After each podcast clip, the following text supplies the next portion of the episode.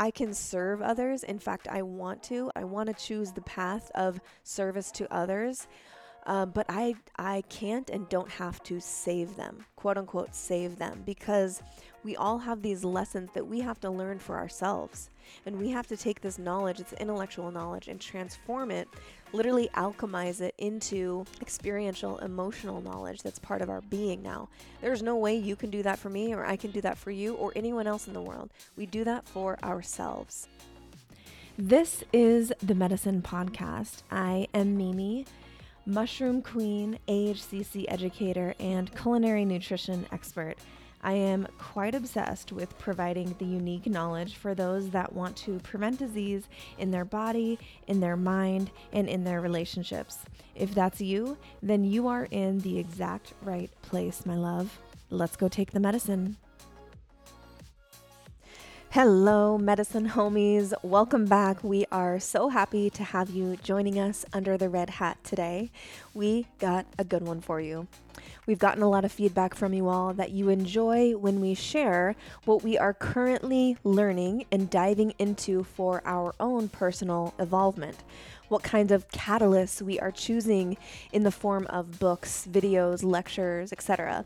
So, Chase and I choose to be forever students, so this is not hard for us. We love spreading this wealth to you. Today we are sharing two very transformative books we've read recently to each other. We've gotten in the fairly new habit of reading a few chapters to each other in the evening instead of just completely zoning out into the TV. Don't get me wrong, we still watch a few shows, but it's been a really refreshing sort of way to connect with each other, and it fosters incredible conversation between the two of us.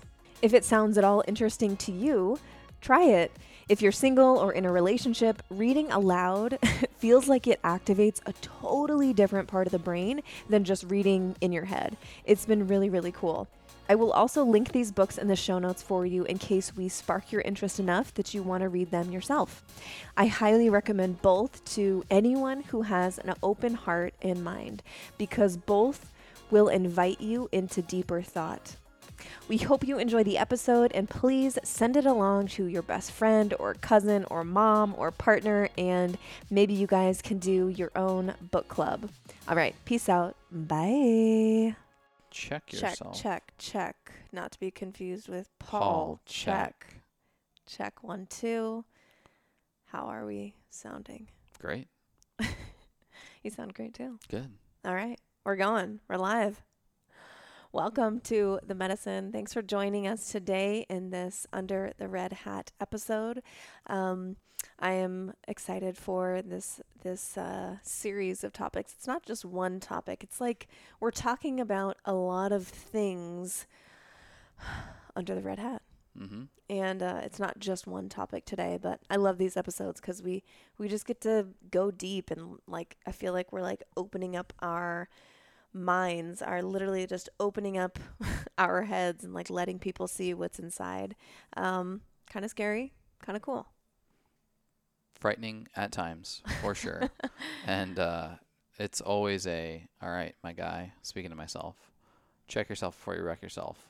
Because I want to make sure that I'm not just slinging a bunch of garbage out there. But I don't think, we process these types of things quite well. Right. And we we're constantly in study. Mm-hmm. That makes it sound like it's way more interesting and intense than it really is. We're constantly reading. It's really interesting. We're constantly reading. We're constantly listening. We're to podcasts, lectures, watching, and kind of looking into the depths of information that's out there that can hopefully progress us into better human beings, constant evolution. Mm-hmm. My mantra is...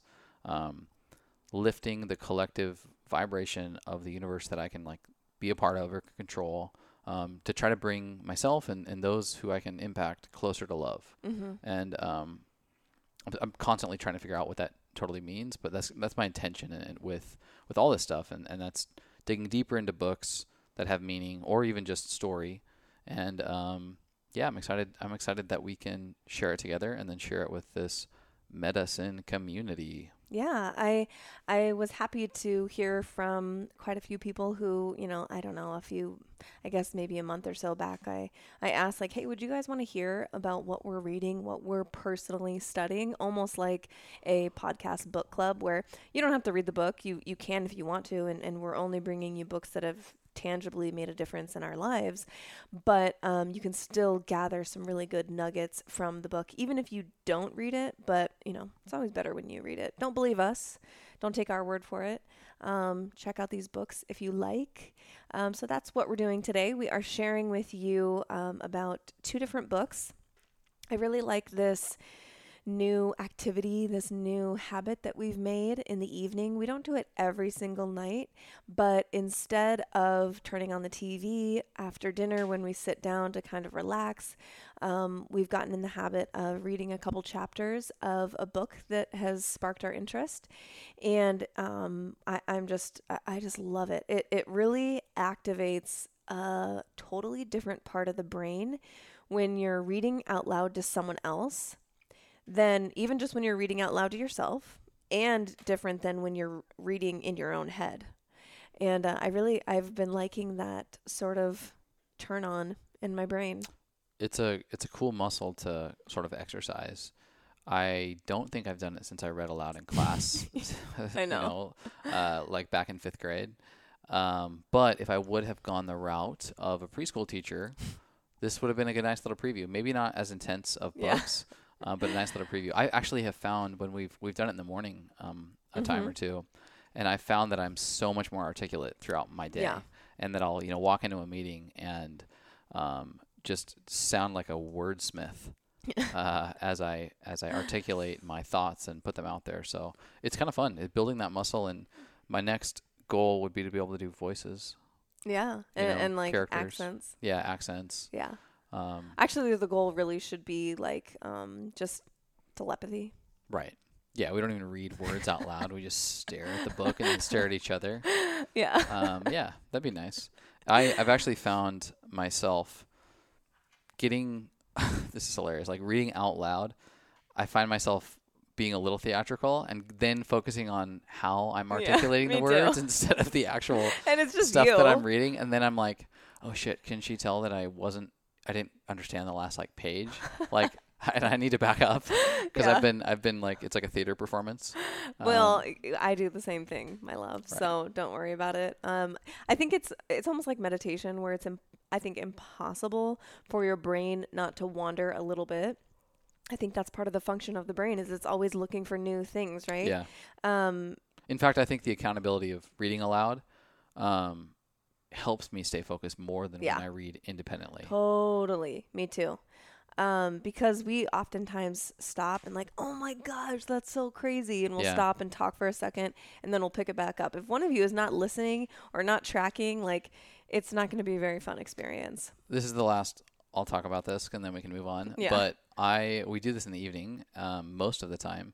And I'm typically, hitting the vape pen a little bit and my mouth is a little dry. So after reading out loud for, 15 minutes or so and hitting the vape pen, by the time I'm done, there is a sheep's wool type feeling in my mouth. And I'm desperate for a little Organifi, when I'm all done to kind of quench my thirst. Wet the whistle. Speaking of, what do you got in your cup, my love? Oh my gosh! So my cup today is, and I've said this before on the podcast, but it's the OG, it's the OGJ, the Organifi green juice, and it's a little more intentional today than just the fact that it's delicious and amazing. Mm-hmm. My life, the last couple months has been a little chaotic. I've talked about it on the podcast even. I broke a rib. I've been in some recovery. Really low on sleep, having uncomfortable sleeping arrangements, but also travel. Just dealing with my back and my rib and work, which I love, truly love. It's my family. It is intense. It's been stressful, and with all of that, I'm very much aware that my cortisol, my stress hormone, is more active and having a harder time regulating itself through kind of this this process. So because of the fact that we have enough ashwagandha, this adaptogenic herb, in our Organifi green juice, it's actually at a dose that is clinically proven to promote a successful regulatory response to like cortisol levels in your body. I'm actually very intentionally drinking green juice for the ashwagandha. And in fact, I have a tincture of ashwagandha as well that's from Lost Empire Herbs that I'm stacking on with this over the course of the day. So hyper aware of the fact that my stress is a little high, which is fine, right? In moderation. And when you're trying to exercise, or even when there is an environment where you need to be a little more dialed in, that cortisol response is freaking awesome. And but at the end of the day, literally at the end of the day, I need this to kind of calm down a little bit. So intentionally crushing some green juice, ice cold, delicious. Tastes like a Girl Scout mint cookie. And a little ashwagandha tincture from Lost Empire Herbs as well. Both of those, you should be able to find them on the medicine cabinet for not only links to where you can buy them, but some discounts also. And know that anytime you do use the medicine cabinet, not only are we putting great products out there, we're finding them at discounts. It supports the podcast. It keeps this thing going. So much appreciated if you resonate with any of these things that we're putting in our cup, if you check out the medicine cabinet. Yeah, honestly, that's the best way if the medicine has landed with you in any way, because I do hear from people that they're really grateful and like I left a review and all of this. And if you want to support your body while also supporting the medicine, everything that we use on a regular daily basis that has tangibly made our life better, we really don't put anything in there that we don't use all of the time. Right. You can check that out. It's getmimifit.com/the medicine cabinet. No E on the end of medicine. What do you have going on in your cup today? I got a little Kion glow job. So I have an elixir, a mixture of the Kion aminos, and that's, for energy support and muscle recovery. Our good friend Ben Greenfield, that's his company. And so I mixed that with the Organifi Glow, which, great news, is coming back. Let's go. It's a seasonal product that Organifi offers, and so it's coming back to the public July 15th, I believe is the date, but mid-July it'll be back. And I love Glow for the tremella mushroom in there, for the amla berry, for the camu camu. There's baobab in there. I mentioned the tremella, which holds 500 times its weight in water. Aloe vera as well, did you mention that? Yeah, aloe vera. There's 13 different beauty superfoods in there. And really, if you want to glow, if you want to shine from the inside out, it's not just what you put on your body, it's what you put in your body. And tremella, I love. It's lesser known of the medicinal mushrooms, but we love it in Glow. Also in the medicine cabinet, or it will be once it's back. So check that out. Yeah, one of the things about Glow is it's so delicious. It's a raspberry lemonade type flavor. It's incredible as a standalone on ice, but it's also really good mixed with other either Organifi products or other products like Kion's berry aminos. Yeah, it's like a berry punch party in my mouth now. But I feel like it's so delicious. It almost gets all those 13 incredible beauty ingredients and these health benefiting ingredients almost get like surpassed by the fact that it just tastes so damn good, especially in the summertime. So I'm glad you're giving it some love, because and I can actually notice a difference, especially when I'm in the sun, in the water, skin's a little drier, maybe a little more red, as far as like the recovery post exposure to the outdoor environments after taking some Glow for a couple days.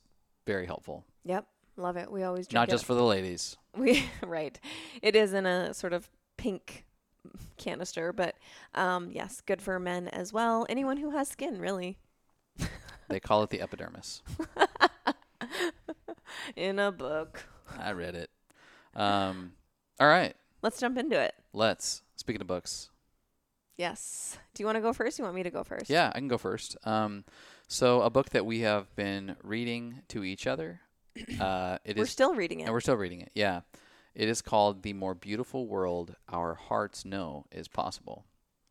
And the author is Charles Eisenstein. Maybe familiar with him. He is a kind of a modern culture investigative journalist. Tackles big sort of like challenges that we're seeing in modern life and kind of evaluates them quite deeply, providing insight, but potential solutions, alternative ways of thinking. Mm-hmm. The book itself could probably be categorized in some level of like new thought, activism, inspirational type book. It's not a self-help book, and nor is it necessarily like a history book, or like a social studies book. It's definitely not in that space. So it's a little more like inspirational, I think you could say, as really well as thought-provoking. Thought-provoking, yeah. Definitely not like metaphysical, but he does touch on some kind of metaphysical topics, but the book in itself is not. No. And if you may have heard him. He's authored a couple other pretty famous books: Sacred Economics, The Ascent of Humanity, and then A New Story, I think, is around climate. So he's really great. He's made the podcast circuits as well. Check him out. He's just a really beautiful human being. He's very humble for how intelligent he really is, and has a cool story. So do a little research on our guy Charles. He's a bucket list guest for me, for sure. Yeah, definitely. For sure. So yeah, the more beautiful world our hearts know is possible. And what is this thing about? It's really kind of stating somewhat the obvious, in the sense that this world that we're in right now is somewhat in a kind of like social and ecological crisis. Mm-hmm. And I don't think that's like a hot take. No. We're dealing with a lot of things, and as we kind of peel back the layers and evaluate this, what he does is he breaks it into these sort of categories and these criteria that are sort of going on in modern life, and drills into each one of these types of categories and really evaluates where are we coming from under this category. By categories I mean kind of areas like science, climate, all the way down to things a little less like traditional, and getting into evil and righteousness and hate and truth and reality, spirit. And he breaks these up into like chapters, for instance, and then kind of goes in the weeds. He looks at this from a where are we coming from and where could we be. Mm-hmm. Most of the where are we coming from has resulted in this sort of like social and ecological crisis. So he talks about that as the old world. Mm-hmm. And then he brings it into where could we be, should we create the more beautiful world we know is possible, and refers to this as kind of the new world. Like the old story and new story. Yeah, exactly. And there's a lot that's in this. I could literally pick through the entire book and pull quotes out. But I'm going to speak to a section on scarcity. This is one of the categories that he kind of drills in on, because it really sort of hit home for me and caused me to stop and reflect and really meditate on, man, how is this in my own life playing out? And so the topic is scarcity. And in this chapter, it's all about scarcity. So he goes on to talk about scarcity and really mentioning that scarcity is like a defining feature of the modern life that we all live in. Oftentimes you hear the term, especially in the self and personal development space, of like scarcity money mindset. But that's very prevalent. Money, there's this element of scarcity to it in our world. Same with time. Ultimately, we're really seeing scarcity of resources, especially natural ones like from this planet, for instance.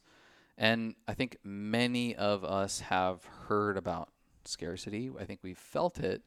And the argument that he's making is that toilet paper during COVID. Right. Toilet paper during COVID. And these things that are in scarcity pivot into a mindset of scarcity such that it becomes pervasive throughout our entire life. Mm-hmm. He really brings up a great point and says that these things that are in a scarcity bucket, turn our minds to a scarcity lens such that it trickles into areas that probably we don't want to have this mindset on: love, intimacy, connection with others. And he even argues that money and time specifically are somewhat artificial. Mm-hmm. So the scarcity of them is weirdly like intentional. Taking money, for instance,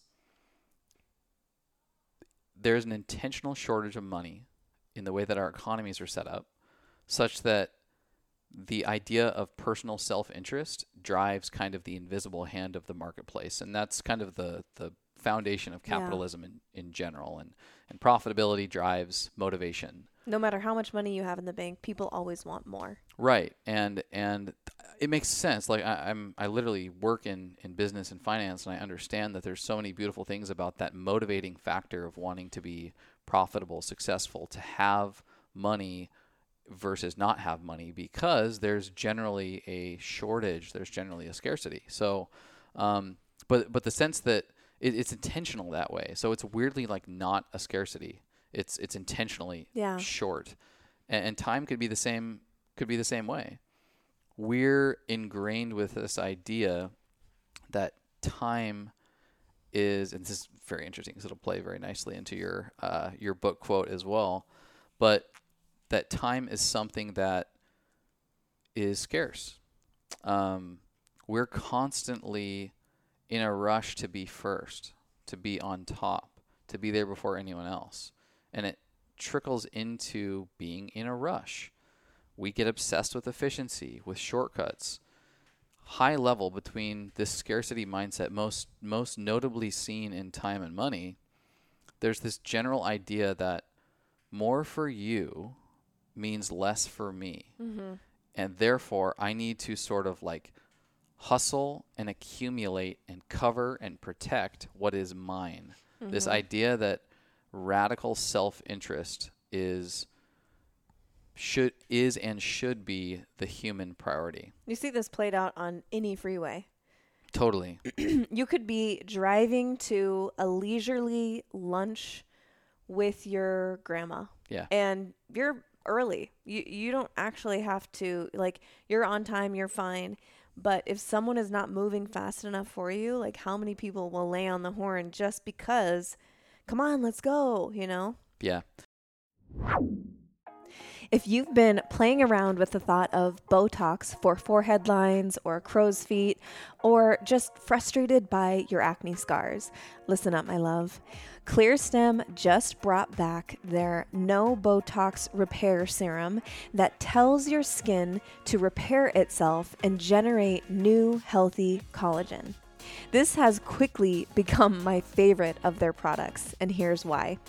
The blend of growth factors, peptides, and collagen-derived stem cells immediately feeds your skin what it needs to bounce back from internal stress, UV damage, acne scars, and other environmental aging triggers. Bounce Back is perfect for anyone who wants to avoid Botox, prolong the results of their existing Botox, prevent further lines from forming, and those of us who deal with deeper acne scarring. These ingredients are the real deal and, as always, hormone-friendly and non-pore clogging, completely corrective and targeted for skin repair. You will notice your skin visibly smoother, brighter, and healthier looking in just a few uses. I personally use Bounce Back once a day, usually in the morning, followed by Clearstem's Hydro Glow moisturizer. To get your lovely little hands on some Bounce Back or any of the anti-acne, anti-aging, truly clean Clearstem products, go to clearstemskincare.com and use the code MIMI for a nice hefty discount, or check it out in our medicine cabinet linked in the show notes. You and your skin are going to love this stuff.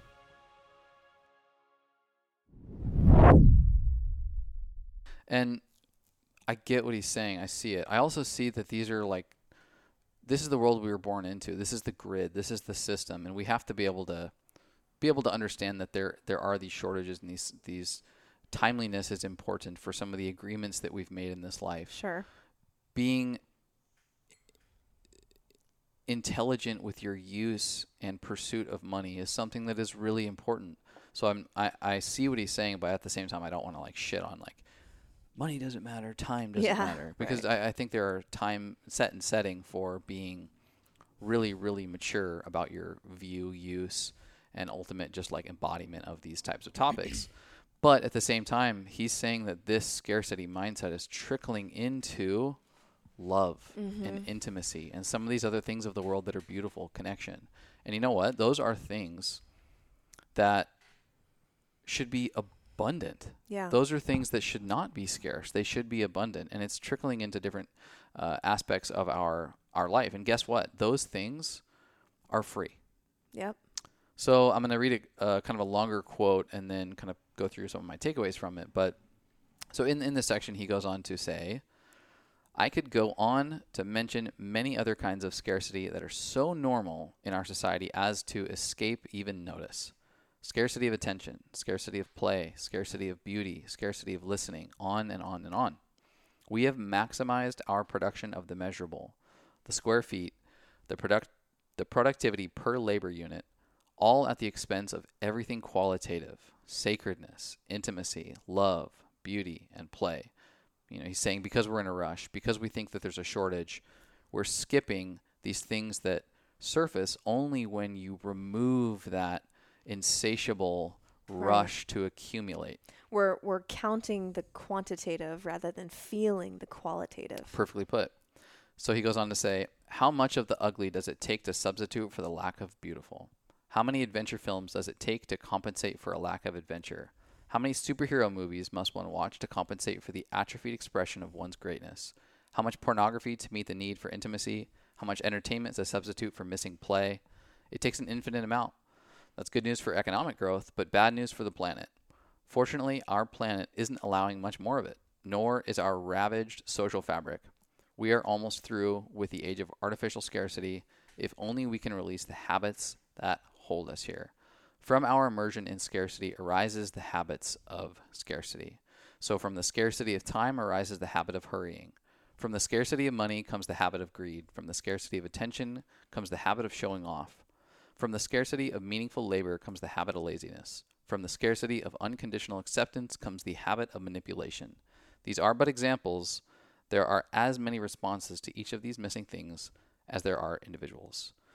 So what he's saying is, the scarcity mindset, like we were mentioning, puts you in a behavioral frame that you are unable to experience the beauty of abundance in the form of these things like adventure. So what do? We realize we don't have the time because our priorities are such that we're always accumulating money and trying to eliminate time. So when it comes to adventure in your life, which is timely, it can't be planned out, it can't be structured, it may not be efficient. Oftentimes it includes being lost. Mm-hmm. We don't have time for that shit. Yeah. It's too expensive. I got money and time on my hands. Yeah. Or entertainment. How about we play? Well, that's childish. I don't have time to play. Mm-hmm. I don't have the money to play. I need to accumulate the money. Some people need to work around here. I need to work to accumulate the money so that I can go numb watching and feel like I'm playing because I couldn't play earlier. It's just it's a vicious loop. It is a vicious cycle. Only to, a lot of people have this mindset of like, I'm working now so that I can be happy and play, quote unquote, later, like play golf in retirement or do what I want, have these hobbies later in life, once I retire. And so where this felt like running into a brick wall for me was I've often taken the advice of many in the personal development space that don't have a scarcity money mindset, right? Like make decisions with your money out of abundance and don't be so frugal that you cripple your life. Yeah. And so I've always kind of looked at it from a money perspective and not to get hung up by things that I want because of the price tag or not to sort of like hoard and accumulate if it means sacrificing my, ability to laugh or rest or have human relationship or spiritual relationships. And and something you've talked about before on this note, and you, I haven't heard anyone else put it this way, but you budget the things that don't light you up and you don't budget the things that truly make your life better. Sure. For instance, I'm just going to give one example of each. Eating fresh, organic, wild-caught, pasture-raised, all of the above, the top notch of food makes our life so much better. So we like to not budget those things, but say something like internet or, you know, electricity or some sort of like service just to be a human and live. It doesn't light you up. So you can, you know, really budget those things or whatever it is. Right. Let's keep the lights off for the most part and save a couple extra bucks on the utility bill. I'll wear a Target tank top for 10 years and be fine. I don't need, you know, designer clothing. And so, yeah, and I've done a good job with that under the lens of money. What this brought forth in me was there are behaviors that I'm making. Let's say Netflix, right? That I'm outsourcing play or entertainment to something else like a screen or a company to produce something. And I'm not saying those are bad at all because those are super fun. Yeah, it's one of the ways that we learn. But take a second and reflect on, are you doing that because of your scarcity mindset around play? Mm-hmm. So you have to get entertained because you're lacking play. And so it's really kind of twisted it in a lot of ways for me to start evaluating the things that I sort of outsource and whether or not if I just relaxed my kind of mindset around life in general, especially time, would these things be able to show up in my life, like play or like instead of wanting to be a hero or looking up to somebody, feel enough heroic energy in my life that I don't need to find some sort of resonance with a character or a person or a leader. And so I really, really like this. At the root of all of these things around scarcity and this indoctrination of scarcity in our world, by the way, if you didn't know, drinking game on the word scarcity, because I feel like I've said it 1,000 times and you're going to be drunk by now. But I think the root of all of this is there's not enough in the world, and by default, you're not enough. So what I mean by that is time and money, there's not enough of it. If that's the external, what's the internal? I abide by the Hermetic philosophy of as within, so without, as below, so above, or vice versa. And so if the outward is there's not enough, there's generally an inward, I'm not enough either. And so that results, and I see it in my life in certain lanes as well, for an insatiable thirst to constantly do, to constantly accumulate, and to constantly achieve, and then protect it all. Mm-hmm. So the big question for me out of this is like, yo, where is my focus? And although I've said this before, I grew up Christian. I'm not a Christian in the way that it would be defined, most sort of like collectively defined as a Christian. But I do beautifully love this verse, and I can't remember the I think it's in Matthew. A reference. Yeah. Do not store up for yourselves treasures on earth where moth and rust destroy and thieves break in and steal, but store up for yourselves treasures in heaven. Mm-hmm. For where your treasure is, there your heart will be also.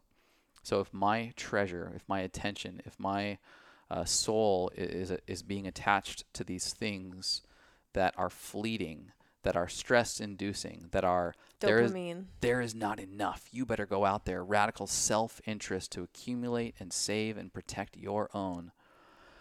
That's where my treasure will be, and I don't want my treasure there. Like that, or that's where my heart will be, because that's where I'm putting my treasure. And I'd rather smell the fucking roses. You know? Yeah. Right. I'd rather take a hot second to see what Mother Gaia is nudging me to do. Because when you're focused on efficiency, top to bottom, left to right, you're going to miss the nudges from nature, from your lover, from the breed. Your own intuition and soul. Your own intuition. And so... And I think about the moments of when it's a Wednesday and we're tired and we could go take a beautiful walk through a neighborhood or at the beach, or we could sit and, you know, kind of crush some Netflix and eat yummy food.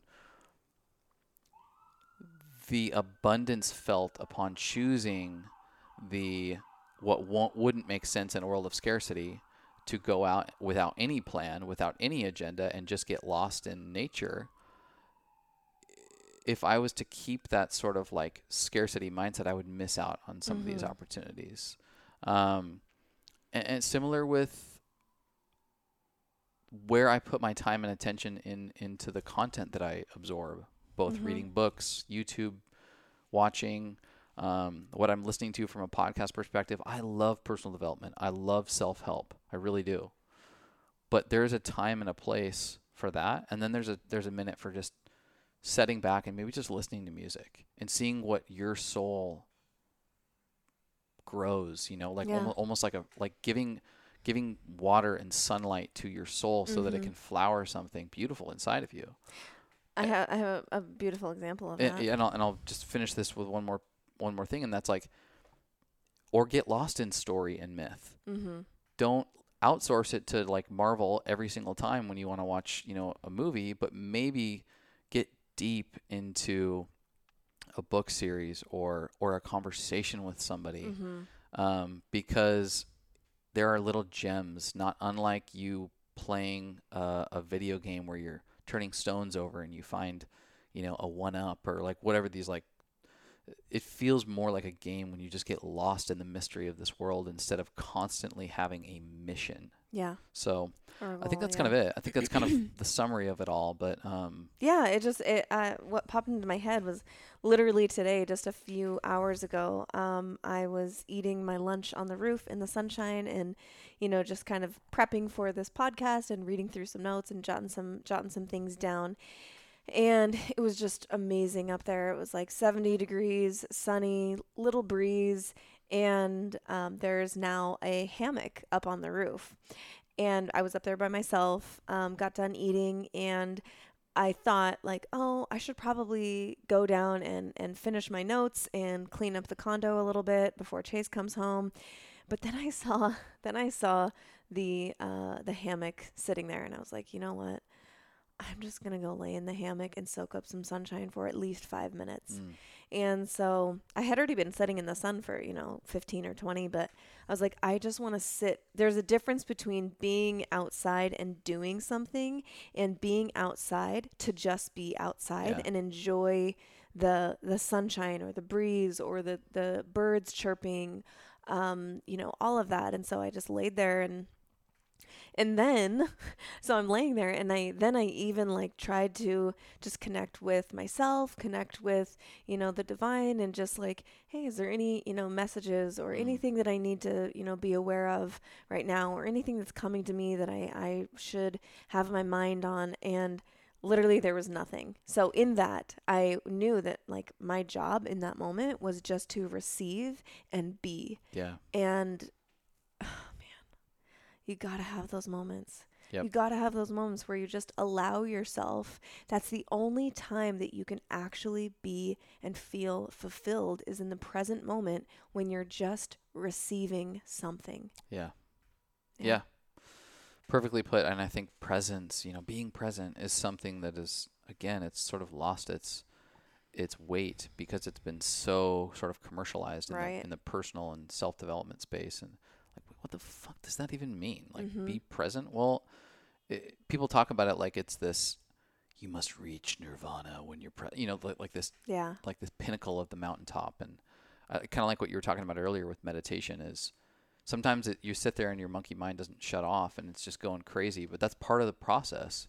And then you get this little, you know, you get that noetic sense, that download when you're like, oh, whoa, I think that was presence. I just got like feedback from something inside of me that suggested I'm present. Yeah. And it feels really nice. You'll know it when you know. Presence is one of those things where it comes, and for me at least, I'll speak for myself, it usually doesn't follow the thought, I need to be present. Right. You know, like if you're saying to yourself, be present, is that actually presence? Or is it, I'm fulfilling, I'm doing something, I did it, you know, rather than just, I mean, I think a better term would be just be. Yeah. It's like the moment you realize you're present, you've fallen out of presence. Ugh, it's so beautiful, beautiful paradox.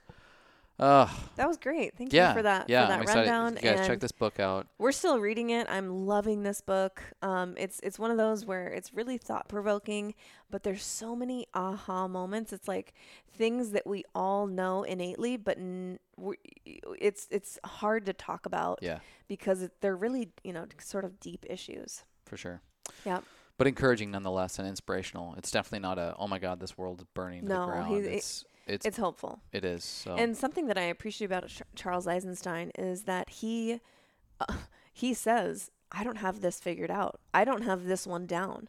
I'm merely just sharing with you. So he doesn't posture himself as like he has all the answers and we need to listen to him. It is co-creative. It is like, something to think about, and just want to, put this in your awareness for your life or your being and all of that. Anybody out there know Charles personally? We'd love an intro. Yes. Or any other individual we mentioned on this podcast. If for whatever reason you're out there hanging out with some of these badasses, we'd love an intro because we'd love to get them on the podcast. On that note, I need a pee break. Boom. Hey friend, you may have caught on already that Chase and I both love finding the true medicines of the earth in the form of superfood powders, extracts, tinctures, and other health products. We love sharing about the trusted, high-quality brands and products that have truly made an impact in our health and overall well-being. It can seem overwhelming, I'm sure, so we're making it really simple for you by compiling them all into one place. We call it the Medicin Cabinet. If you go to getmimifit.com and in the main menu at the bottom, you'll see the Medicin Cabinet. Or just check the show notes below or my Instagram link tree. You'll see a full lineup sorted by brand of all of our favorite health products, researched and vetted in one convenient place. You'll also see that we include details on why we love each product and how we use it in our daily lives. And for most brands, we have a discount code just for you. Click on the photo of any product and it will take you right to their website. We try a lot of different products, but only the best make it into our Medicin Cabinet. I hope you love it. Cheers, boo.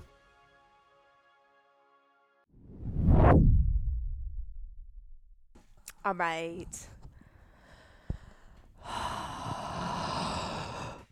Wow, very, very Lord Vader of you. All right. So we are jumping into now the first book that we read together as a unit to each other. And I think it was a really great book to start with. Many Lives, Many Masters by Brian L. Weiss, who is a psychiatrist. And I will just start out by saying I highly recommend this book to anyone and everyone, but especially anyone who has ever wondered what happens after death.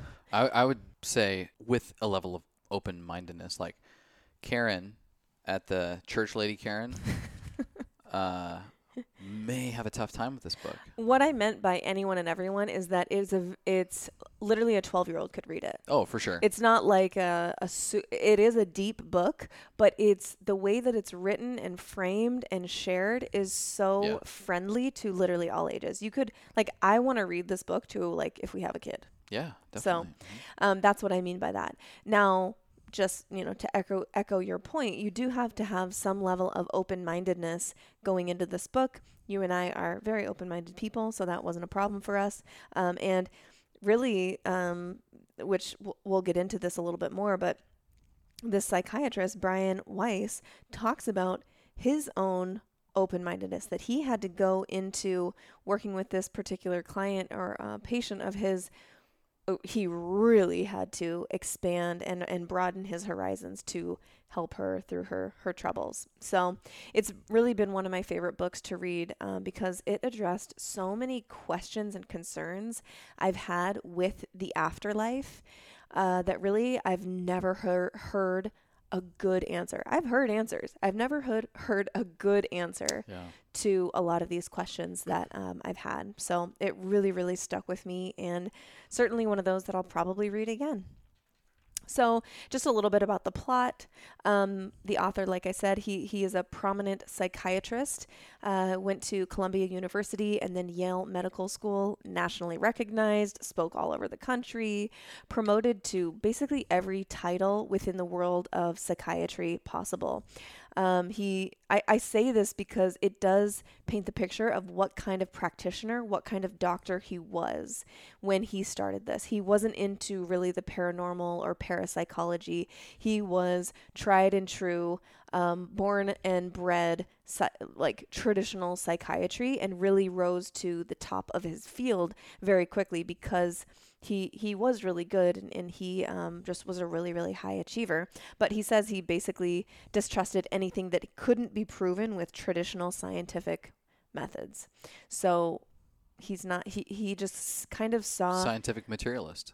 Right, exactly. So even though there are plenty of studies within parapsychology is sort of the field, he knew about those, but he never really gave it much merit because to him it was just kind of too far-fetched. Yeah, and I mean, I didn't know about them. You'd hear weird, like on goofy cable TV shows growing up, like the people who'd have past life or maybe like out of body or like it's really hard to trust telepathic type interactions, but it was weird. And so I just never paid attention to it. Plus frowned upon in the church. Right. Exactly. It's sort of taboo, but when you're talking about these things, it's sort of hard to trust the source sometimes.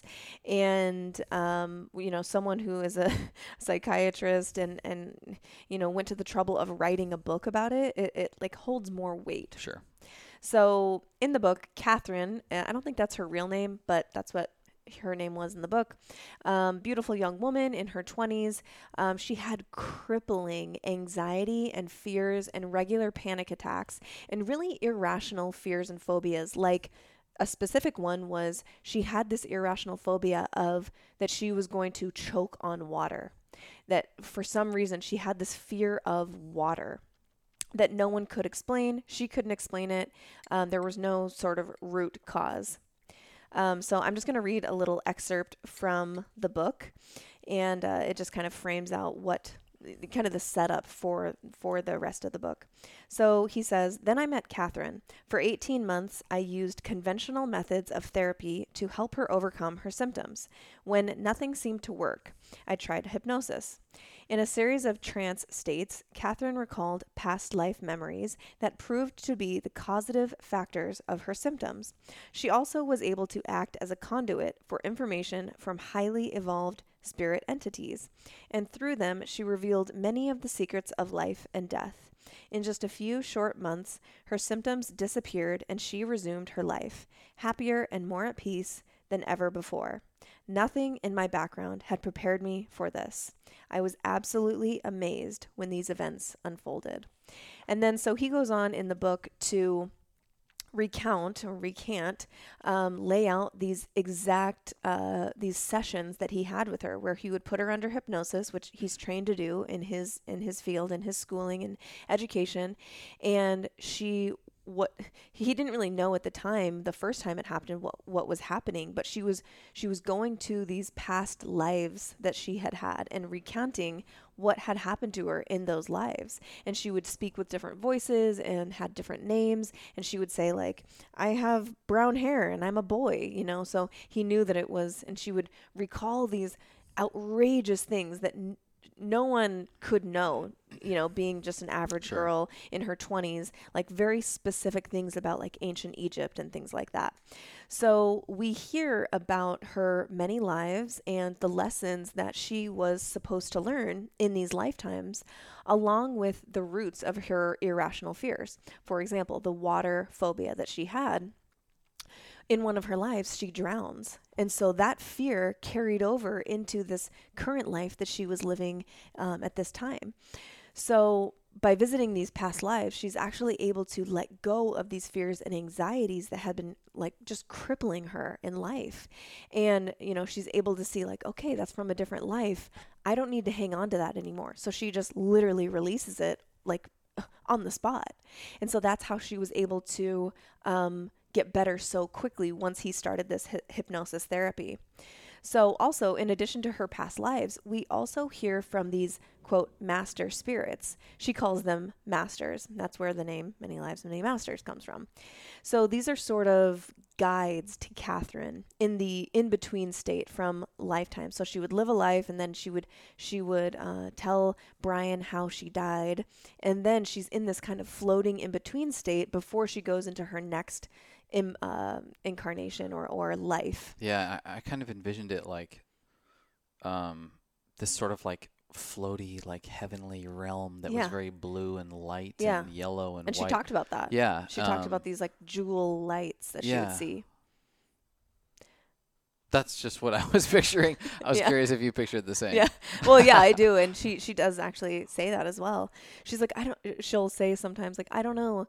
Cause he'll ask her like, well, where are you now? And she's like, I don't know. I'm just floating. Yeah. And then sometimes the spirits would come and they would actually speak through her, and she would use, or a different voice would come out of her body, not her normal voice. It would be sort of a deep, poetic type of voice. And then Brian, the psychiatrist, would know like, oh, one of the masters is here. Yeah. And they would bring forward a lot of advice and guidance to Brian. And Catherine really never remembered much about those interactions with the spirits. She knew they were there, but that advice, they said, was not for her. It was actually for Brian. And so that was really interesting in the book. And this is, I don't even think we've talked about this on the podcast before, but this is channeling. This is the idea of channeling other spirits, which is a whole area of the metaphysical and the spiritual and kind of the new age that we haven't really gone into much, but essentially that's what this is. And so basically these master spirits were some sort of evolved entity who had evolved past this 3D life experience, and in a really loving way were there to shed some light and guidance into this area for Brian specifically. So, and I don't want to give any more. I feel like I already kind of explained a lot. I want people, if they're interested in it, to actually read the book. It's quite short and a really easy read, but so fascinating. And so, I just wanted to go over some of my takeaways. There were a lot, but the first one was this whole book from start to finish is reinforcing to maintain an open mind and maintain curiosity in life, and just how important that is, that when you shut the door on something and say, I know it's this, don't try and like tell me otherwise, you're closing yourself off to potentially really transformative experiences, and from this feeling of I'm continuing to learn. So I don't ever want to claim that I know it all and that I've got it figured out. I continually want to be in that curious, kind of magical state of, hey, what's around me that I can learn more about. So, and then, that concept of maintaining curiosity and open mind, like we said, was modeled by this psychiatrist who had to have a very open mind. Yeah. He had never done this before, and saw that it really helped this woman. And then he actually went on to help 4,000 patients after her with this sort of past life regression therapy. And the way that he describes it is that he was absolutely at his wit's end on how to help this poor woman. Yeah, they had worked together for 18 months. To the degree that he went so far out of himself to explore pseudoscience and hypnosis for past life regression. Mm-hmm. Yeah, exactly. And, there's a lot of nuggets in here, and I could have had a whole podcast on just the nuggets. But there were a few taken, just from the book that I wanted to touch on. And this concept of balance and harmony in nature, and how important that is, that we are part of nature, literally part of nature. And that's a necessity for us in our own lives, in our pursuits, in our relationships, in our everything, balance and harmony. And so there's this little excerpt from the book. He says, and this is one of the spirits, the masters talking, and he's telling Brian, he or she or it or they, everything must be balanced. Nature is balanced. The beasts live in harmony. Humans have not learned to do that. They continue to destroy themselves. There is no harmony, no plan to what they do. It's so different in nature. Nature is balanced. Nature is energy and life and restoration. And humans just destroy. They destroy nature. They destroy other humans. They will eventually destroy themselves. Mm. I remember reading that and like, holy shit. Yeah. Here's the thing is like, literally just having this conversation today. Humans are smart. I'm not, I don't like being the person who's like, oh, humanity's so freaking dumb. No. We're really smart. We're constantly creating, and we're constantly evolving and making, especially like technology, right? In our lifetime, it's just constantly evolving. Unfortunately, currently and throughout history, we've never been able to invent enough recycleable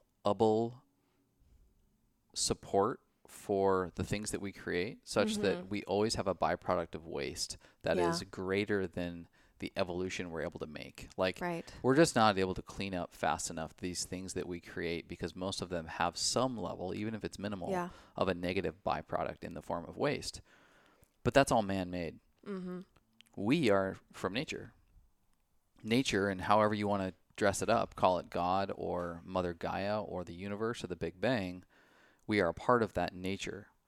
What is so beautiful about nature is that it has intelligently self-sustained in yep. the form of recycling its production. Mm-hmm. The way that I look at like almost like this reincarnation idea is look at nature, look at plants. They grow, they die, their seasons, they become part of kind of like the source in the ground and then ultimately like recongregate and, mm-hmm. and grow again. There's an incredible continuation of life, even in the form of eating mm-hmm. and pooping and, yeah. and just this continuation of animal to human to the ground to plant to animal to it's a sky. It's like it's so beautifully intelligent, and I'm broing out kind of the process, but it makes so much sense that there would be this intelligent regeneration of life, potentially even in the form of our spirit. Mm-hmm. Yeah, absolutely. I'm that is making more and more sense to me every day versus what we both were taught growing up. And this is not that there's anything wrong with that. It is someone else's journey, though. Like believing certain things about after what happens to us after we die. It's okay to believe different things. I'm not shunning anyone else's beliefs. It's just that I am in a place on my journey where that no longer makes sense to me. Mm-hmm. It would be like where I'm at in my fitness and health journey. It would be like, well, I'm going to go back to just doing yoga every day. That's fine for someone else. If someone wants to do yoga every day and that's how they want to get their movement, that's fine. There's nothing wrong with that. For me, that would feel like going backwards because now I've experienced how good I feel with certain other ways of moving my body and lifting weights and challenging my muscles and things like that.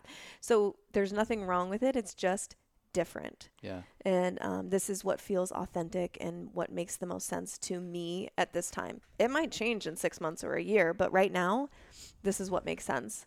And another little excerpt that I wanted to read was a little bit of practical advice. Again, from one of the masters, he says, the value of patience and of waiting, the wisdom in the balance of nature, the eradication of fears, especially the fear of death. The need for learning about trust and forgiveness, the importance of learning not to judge others or to halt anyone's life, the accumulation and use of intuitive powers, and perhaps most of all, the unshakable knowledge that we are immortal. We are beyond life and death, beyond space and beyond time. Mm. So inspiring. And so good. I don't know about you, but growing up in the Christian church, again, no hate on the Christian church, But there was always this, speaking of scarcity of time and life, was like, oh my God, I got one shot at this. Mm-hmm. I got one freaking shot. At best, it's going to be about 100 years. And I got to get to heaven. I got to start up, I got to save people along the way. Save people. I got all these things I have to do. It's kind of like if you're an athlete and you're told with your team, let's just say basketball, that's my background, you get one game. That's it. It's the only time you ever get to play. Yeah. Once. One game to determine all of your basketball experience. The level of stress and anxiety that I would walk into that game with would be just unimaginable versus, hey, this thing's a lot bigger than a game, guys. Like, you got a season, you got a bunch of games. Multiple seasons. You got practices, you got each other, you have years, you have independent time, you have in-between time. There's a bigger backdrop to this game. I'm not saying the game's not important. And you know what? Don't take your game for granted. Right. It's still important. It's still important. And there's so many lessons to be learned. Totally. But what a breath of fresh air to maybe think that there's something bigger and that there's something more behind it all. And man, go out and stare at the freaking stars on a clear night and tell me you don't get the pull inside of you that says, it might be bigger than this 100-year stint on this rock. Yeah, totally. And you said something there that actually ties perfectly into my next kind of takeaway. It's that intellectual knowledge, something that we learn with our brains, to really sink in has to be lived out. There are so many things and so many lessons that we need to learn in this lifetime, right? And to say that we have 70 years or even at best 100, that's very rare. What about the 12-year-olds? What about the 15-year-olds? What about the 30-year-olds that die an early, that have, a very short life? What about them?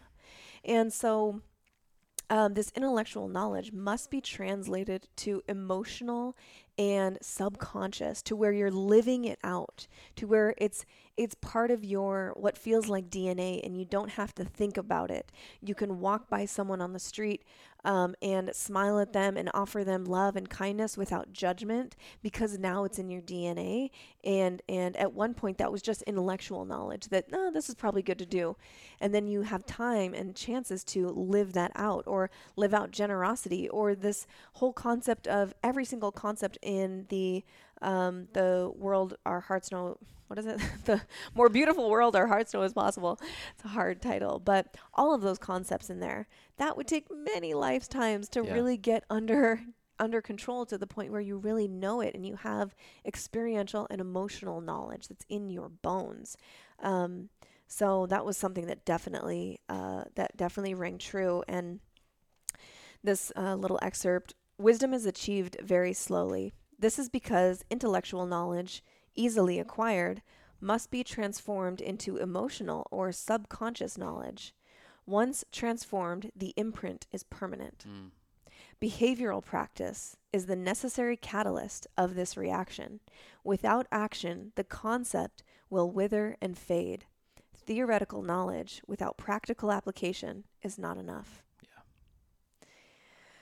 Yeah. Yes, I love that.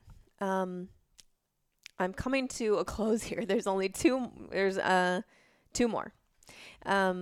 But this other takeaway that I had from this book, I told you guys there was a lot, is this feeling, this kind of like relief that I can serve others. In fact, I want to be in service of others. I want to choose the path of service to others. But I can't and don't have to save them, quote unquote, save them, because we all have these lessons that we have to learn for ourselves. And we have to take this knowledge, it's intellectual knowledge, and transform it, literally alchemize it into experiential, emotional knowledge that's part of our being now. There's no way you can do that for me, or I can do that for you, or anyone else in the world. We do that for ourselves. All right, real talk. If you're anything like me, finding quick foods that are actually healthy and intentionally sourced is not the easiest task these days. Take something like jerky. 99% have added sugars, preservatives, and are sourced from conventional, non-organic farms from stressed and possibly diseased animals. Yikes. Okay, what about protein or granola bars? Oftentimes these bars have way more sugar than protein, and the protein itself is usually bottom of the barrel, cheap, and low quality. We used to have the hardest time while traveling, like what the heck are we supposed to eat when we need something quick? Then I discovered Paleo Valley. Hallelujah! Chase and I's favorite when we need something convenient, like during travel. The beef or turkey sticks and superfood bars are literally an answer to my prayers. They are made from real whole foods with no added sugars or mystery ingredients and are super delicious. Even kids love them. Get this, Paleo Valley sources their meat and their bone broth protein exclusively from organic, regenerative farmers.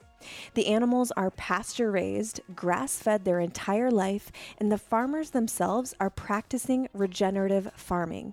This means that they are actually healing our Earth's soil rather than killing it and stripping it like conventional farms. I feel so good knowing that I'm blessing my body with high-quality foods and supporting our Earth and future generations by supporting Paleo Valley. If you want to try for yourself, you can use the direct link in the show notes to check out Paleo Valley and use the code MEDICIN, that's MEDICIN, for a discount, or just check them out in our medicine cabinet at getmimifit.com. We're bringing you only the best, boo. Cheers. And you know, for each other, if you get into the book, you'll hear a little bit of the specifics, but oftentimes, and this is kind of in reincarnation, just education in general, you have a soul family of sorts, almost like a tribe, that oftentimes you are allowed or choose to incarnate with. And you play different roles in different lives and different experiences for the purpose of being a catalyst for each other's spiritual evolution. Mm-hmm. And so whether or not it seems like a stranger in this lifetime, there's in this idea of reincarnation, there's potentially a rhyme and a reason why you're interacting with somebody. And you may have even, if you, again, look at it from this perspective of being reincarnated, you may have even been purposely placed in this spot, even if it's a struggle, to be a catalyst for them or vice versa. And so what I found after reading this book is just having a little more empathy and a little more understanding for the people and the things that grind my gears, as if they were potentially put in place to be a lesson or an opportunity for growth. Yeah. And I'm not saying I'm totally like just bought in on this whole idea by reading a book. But I love sitting in that reality as if it's true for just a second, just to experience the empathy of, you know what, that person's been pissing me off, but my soul chose to be here and so did theirs for it to play out like this. And I'm given an opportunity right now for evolution, for spiritual involvement. And even if that's not true, tell me why that's a bad perspective to have. Right. Yeah. Why not hanging on to bitterness or anger or resentment? How does that serve you? Yeah. Where if you approach it in this way that like, hey, this is a catalyst. It's not easy. It's not necessarily fun, but I should have some level of gratitude for this interaction or this event that is causing me to evaluate. Do I keep going down this road or do I evolve? Yeah. And I'm just at the point again in my journey where this way of thinking is serving me where I'm at right now. Someone's listening to this, surely, and be like, what the? These two are crazy. And that's okay. This is where I'm at in my journey and how I know that this makes sense for me right now in how I'm being gifted these sort of catalysts and challenges, is to think of them as ultimately this is what is helping to spiritually evolve me. And it's oh my gosh, again, there is this peace, there is this release almost of like, oh, that's what it really means, that nothing is an accident. Yeah. Right? We've all heard that before. Like, there are no accidents. There are no coincidences. But this is actually what that means. Yeah, and I think it's more, you know, even in the way that I described it, where it's like, oh, you're reincarnated, or you're incarnated to, you know, learn specific lessons, and the game of this life experience is going to be played out in a particular way with a particular set of patterns. And I don't think it's that simple. I think there's so much complexity to all this that we're trying to dumb it down just to be able to articulate it and understand it in 2021 mm-hmm. with the meat suits that we have and the brains that we have. Yeah. And if this thing is something that has legitimacy to it, this thing I'm referring to as reincarnation and kind of like this huge, larger spiritual, metaphysical world, it would be significantly more sophisticated than the way that we're trying to sort of break it down via metaphor right now. Mm-hmm. But it's just that it's a little nudge and it's a little glimpse of something really fascinating and interesting. And like you said, there's nuggets and gems, regardless of whether, you know, over the next month or two, we decide to just go all in and do some, you know, divine connection with our previous versions of ourselves from other lives. YOLO. No, actually you don't. I did not even mean to do that. YOLO not. Oh, man. So the last kind of point or gem, literally, that I want to leave people with is a really powerful metaphor that Brian shares at the very end of the book, and this is again from one of the masters, and it came to him in a dream. He was able to like communicate with these masters via his dreams, where he would ask questions and the answers were just like flowing to him through his dreams. He says, "It is as if a large diamond were to be found inside each person. Picture a diamond a foot long. The diamond has 1,000 facets, but the facets are covered with dirt and tar. It is the job of the soul to clean each facet until the surface is brilliant and can reflect a rainbow of colors. Now, some have cleaned many facets and gleam brightly. Others have only managed to clean a few. They do not sparkle so. Yet, underneath the dirt, each person possesses within his or her breast a brilliant diamond with 1,000 gleaming facets. The diamond is perfect, not one flaw. The only differences among people are the number of facets cleaned. But each diamond is the same, and each is perfect. When all the facets are cleaned and shining forth in a spectrum of lights, the diamond returns to pure energy that it was originally. The lights remain. It is as if the process that goes into making the diamond is reversed, all that pressure released. The pure energy exists in the rainbow of lights, and the lights possess consciousness and knowledge." Mm. How freaking... I remember when we read that and we were just like... We just like jaw dropped. Cue up Rihanna.